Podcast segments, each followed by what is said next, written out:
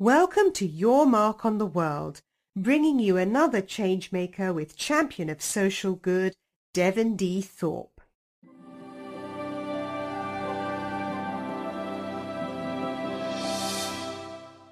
Hello, everyone, and welcome to the Your Mark on the World show.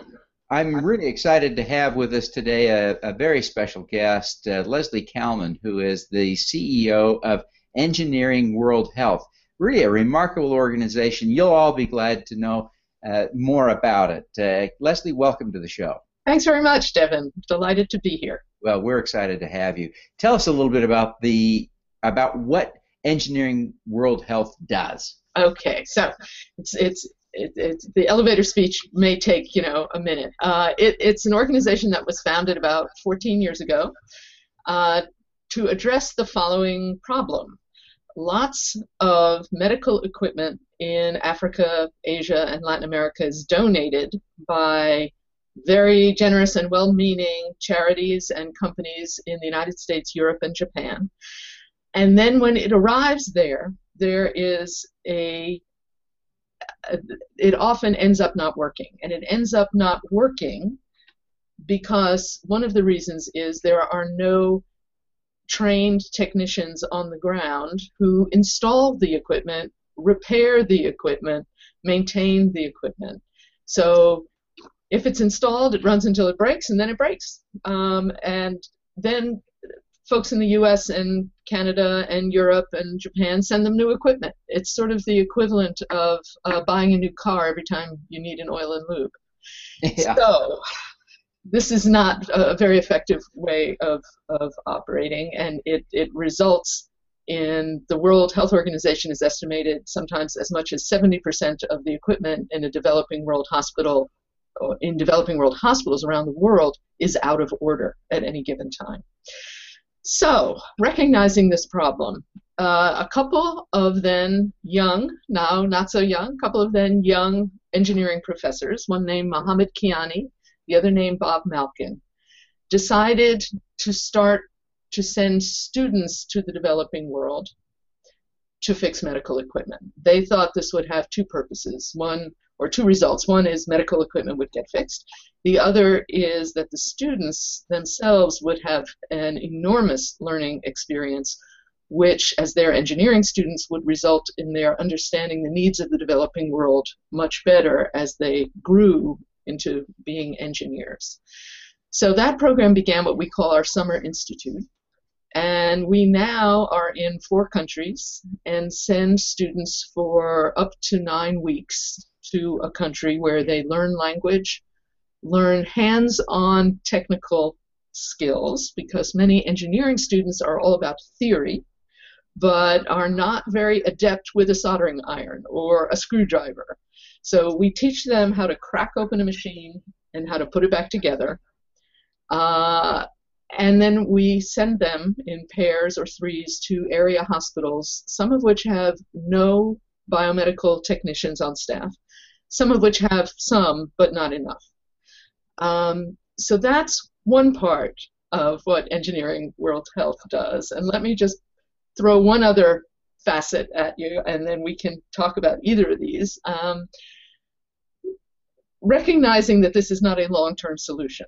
Um, so sending sending students who are trained to fix equipment is a kind of a one-off. And even though we return to these hospitals year after year, it still doesn't give them the capacity that in the long run you certainly want them to have.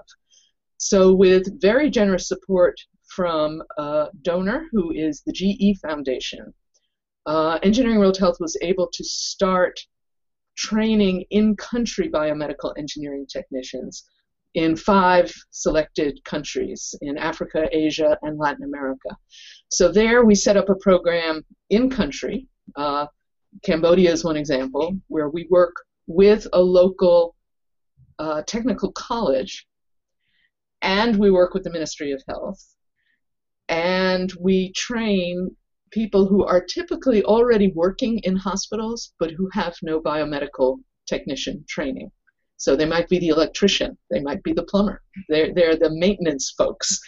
Uh, and we have done this, or are doing this in five different countries, and they're creating a really sustainable um, change. So, uh, a prime example is we started this program four years ago in Rwanda. We have trained 80 biomedical engineering technicians. Virtually every biomedical engineering technician in the country has been trained um, by our program. So those are our two biggest our two biggest programs going. Well, really are, are high impact programs. It sounds like to me, and exciting work that you're doing. Tell us a little bit about why this is so important to you personally.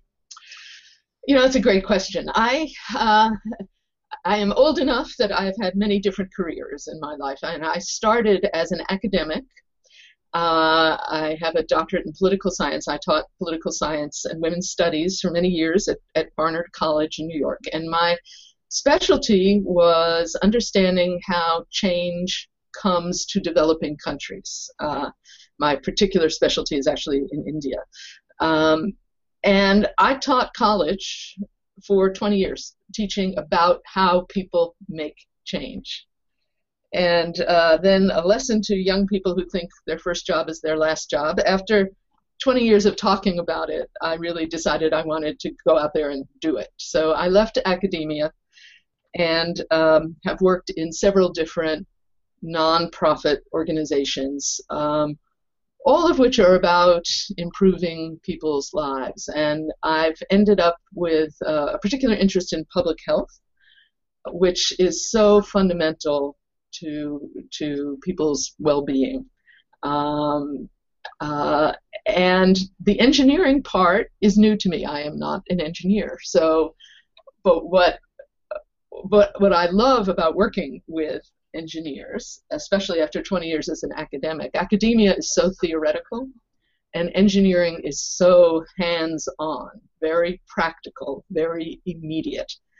Um, our our students often describe you know spending an hour and a half fixing a nebulizer or fixing an incubator and then five minutes later when they're done there's a baby in the incubator a baby whose life may now be saved that perhaps wouldn't have been had it not been had they not been right there right then doing that job so there is tremendous satisfaction in in doing work that has such an immediate palpable result uh, it, it is easy to imagine the value.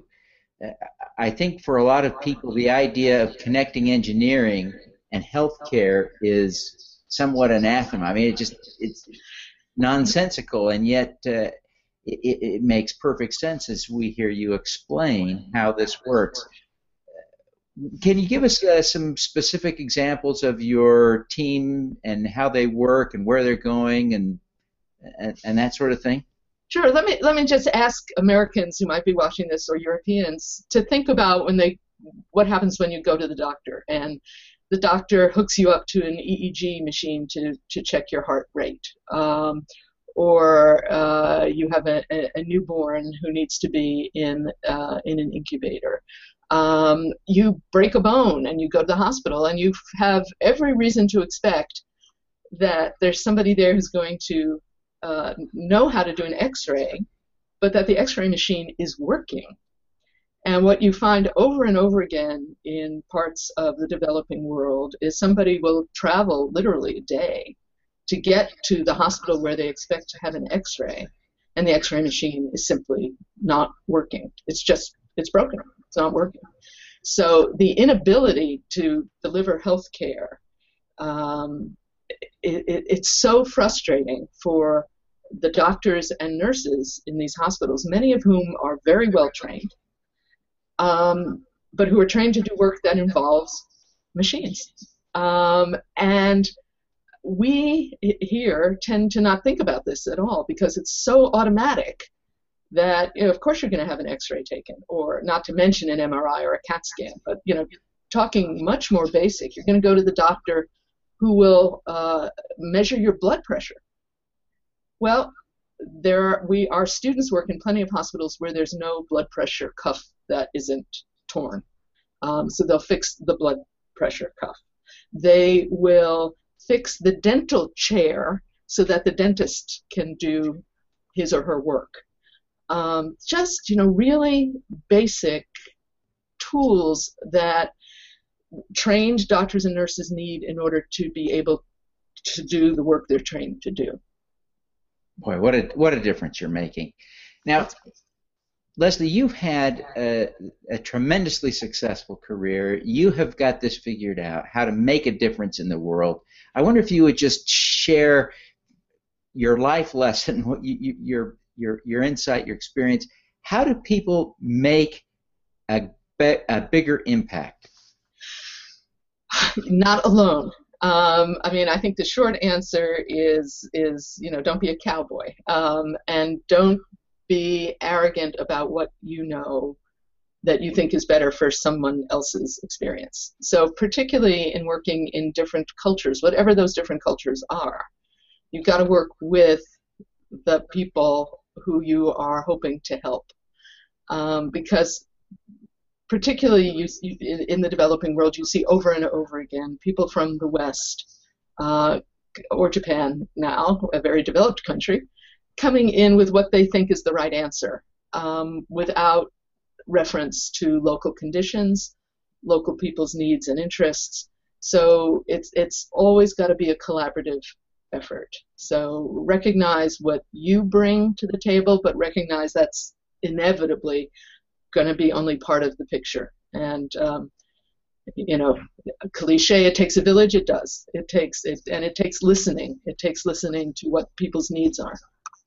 Uh, that's great insight. Great insight. Now, before we go, tell us how people can get in touch with you. I know that the people will want to learn more about your work.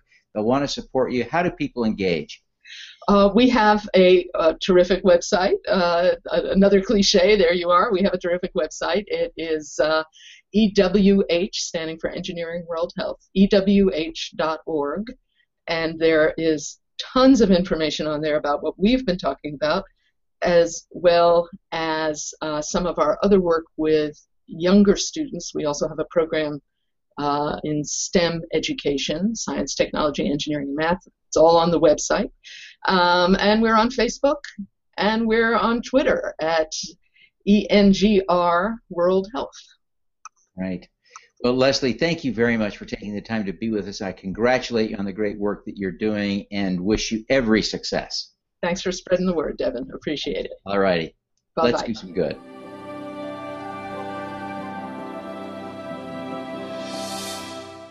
Thank you for listening. This podcast was recorded via Google Hangouts on Air and is available at youtube.com forward slash Devinthorpe. Subscribe to this podcast on Stitcher or iTunes by searching for Your Mark on the World. Every weekday, Devin hosts a CEO, celebrity, entrepreneur, or other changemaker here on the Your Mark on the World show to inspire and prepare you to make your mark. Devin is a champion of social good, writing about, advocating for, and advising people who are doing good. He is a Forbes contributor who is a recognized thought leader in social entrepreneurship, impact investing, and crowdfunding. To book Devin as a speaker, visit devinthorpe.com. Learn more about Devin's work at yourmarkontheworld.com.